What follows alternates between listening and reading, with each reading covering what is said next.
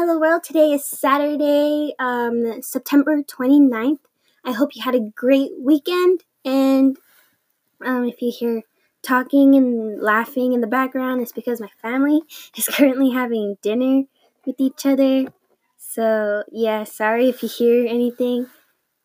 Um, so yeah, welcome to my seventh podcast, and today I'll be talking about multiplying polynomials. In chapter 2.2, we talked about the three different methods of multiplying polynomials. The first method is using the distributive property.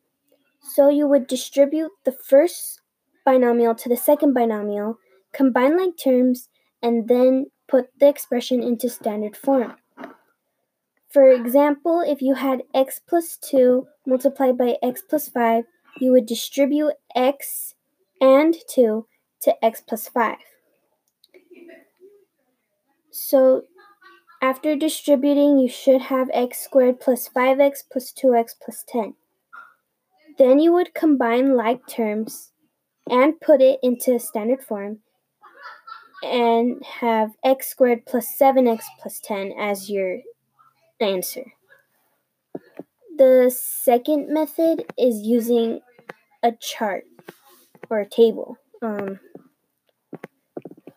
you would put the the binomials into the chart, multiply them, and then combine like terms and put it into standard form. That's the best I can um, explain it. the third method is using the FOIL method, but Mr. Sanchez said it's a lot more work and it doesn't really work for any for like if you are multiplying a binomial to a trinomial, it only works with two binomials, so we decided to skip it. So yeah, that's it. Yay. You've made it to the end of my podcast.